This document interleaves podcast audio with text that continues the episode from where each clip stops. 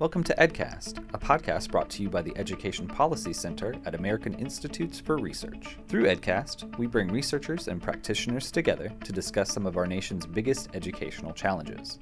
On this episode, experts Catherine Barber and Kirsten Le Floch share their insights on the research to practice connection in school improvement. Hi, my name is Kirsten Le Floch. I'm a managing researcher with the American Institutes for Research. And I'm Catherine Barber, and I'm a managing turnaround consultant at American Institutes for Research. And we are going to talk to you today about how teachers and leaders work together to support school improvement. And Kirsten, let's start from the top today. So, you have been studying schools that have been undergoing the school improvement process and leadership. So, what have your research findings shown you is the connection between leaders and school improvement? So I think one of the really consistent findings um, from studies of school improvement is that the leader or the school principal is really, really critical to that process. There are actually no cases of schools that turned around a history of low performance who did not have a strong leader in place. And there are studies that have looked at the relationship between strong leaders and student outcomes, and there really is a measurable effect of strong leaders on um, student achievement, and that's actually even more pronounced in high poverty schools. So I think the role of the principal is really critically important. And I think there's a few ways in which some of the characteristics of principals that we see in these schools. And one of these is principals who are strategic leaders. That is, principals who are actually able to identify performance problems in the school, identify solutions, and sort of map out a vision of change for the school. And so, Catherine, is that consistent with what you've seen in your experience in the, these low performing schools? We're right, uh, right on the same spot there, Kirsten, with your research. What we found in our experiences working in the field is that the schools that have been identified as chronically low performing or persistently low performing really require the efforts of a strong leader. And what we've seen where principals have come in and been effective in improving the student achievement at these schools is that they have the ability to quickly diagnose the problems at the school. What are the root causes of the low performance at the school?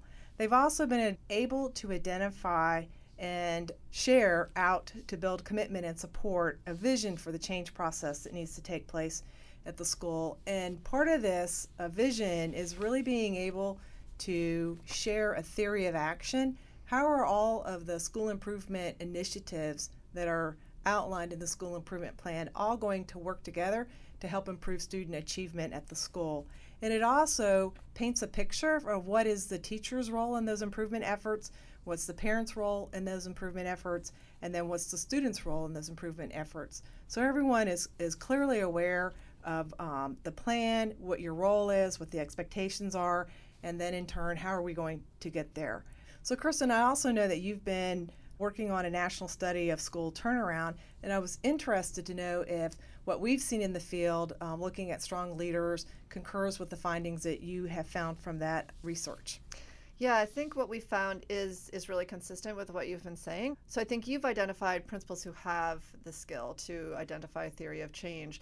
In some of our research, we found that it's it's important, but there are actually a lot of principals who don't have this capacity. So in um, one of the studies that we did, we went to 25 low performing schools that were trying to turn around a history of low performance.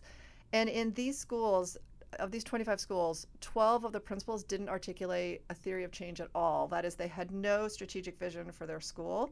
And five of them said that they were not even a key player in the improvement process. So this seems counterintuitive that you'd think the principal is really leading the school improvement process. But in some cases, they really felt like that was the district that was driving the change process and they didn't have sort of the autonomy or the, the authority that they needed to drive the change process.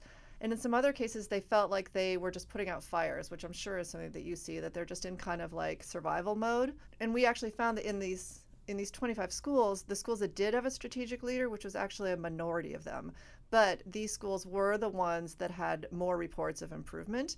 And over the course of the study, the schools that did not have strategic leaders were the ones that stagnated or went into decline at the end of the study. Well, that concurs with what we've been finding too as we've been working out in the field uh, coaching and supporting principals who have been assigned to turn around these schools. And what we've been leaning heavily into our coaching work with is looking at coaching the turnaround leader competencies mm-hmm. of these mm-hmm. principals. And so Public Impact has identified four competency areas that are necessary for principals who are leading a school turnaround uh, to be successful in. And a competency is a way of doing, thinking, and acting. So, the competencies that successful turnaround leaders demonstrate are driving for results, influencing others, personal effectiveness, and problem solving. And so, when we think about the leaders that are assigned to lead these uh, turnaround schools, it's critically important that they drive for results that everybody knows that student increasing student achievement improving the outcomes for students is critically important and that there are milestones and targets along the way so that everybody stays focused on implementing the school improvement efforts at the school these turnaround leaders who demonstrate a competency in influencing others also recognize that they can't do it by themselves mm-hmm. and so they know that in order to get the initiatives to move into a sustainable phase, they need to be able to distribute the leadership among many in the school. And that may look like establishing a school leadership team or an instructional leadership team where they are cultivating the teacher leader opportunities inside the building. They also know that teachers stay in buildings when they have opportunities for teacher leadership. So, this really um, influencing others, establishing a school leadership team hits across a couple components of school improvement, uh, building the capacity of the teachers, and then also distributing that, that leadership across many shoulders. The turnaround leader competency uh, research has also clearly shown us that there are the two primary drivers for principals are driving for results and influencing others. So you think about that, that is increasing the student achievement and then distributing that, that leadership. So we've talked about some of the things that some competencies we know principals need, some characteristics of principals who are strong leaders and can support the school change process. And we know that the research really supports the role of the principal. So, one thing I've been thinking about is how do we have policy, put in place policy that supports getting the leaders we need into these schools? Because we know under the previous federal policy, the school improvement grants, they just mandated that schools needed to put a new principal. And we know that that didn't always work out for lots of reasons. Sometimes you might have a really isolated rural district and they don't have the pool of human capital they need to get the principal into that school. So the research may point us in one direction, but getting the policy especially at the federal level, is really tricky. But maybe at the district level, there's more there are more promising practices. So, so Catherine, do you have you identified or learned from any of the districts that you're familiar with? Like, what are some of the things they can do to pull in the princ- the strong principals they need to put in their lowest performing schools? Kirsten, you're exactly right. When we looked at the research on district hiring practices, mm-hmm. and there's not very much of it, but there is some that, that has emerged we saw that districts were not doing a very rigorous process of hiring principals. And that means from the recruitment process to the interviewing process to the actually matching them to a mm-hmm, school. Mm-hmm. And what we saw is that most districts spend very little money and time on that recruitment and interviewing process. And so you think about this as a huge investment.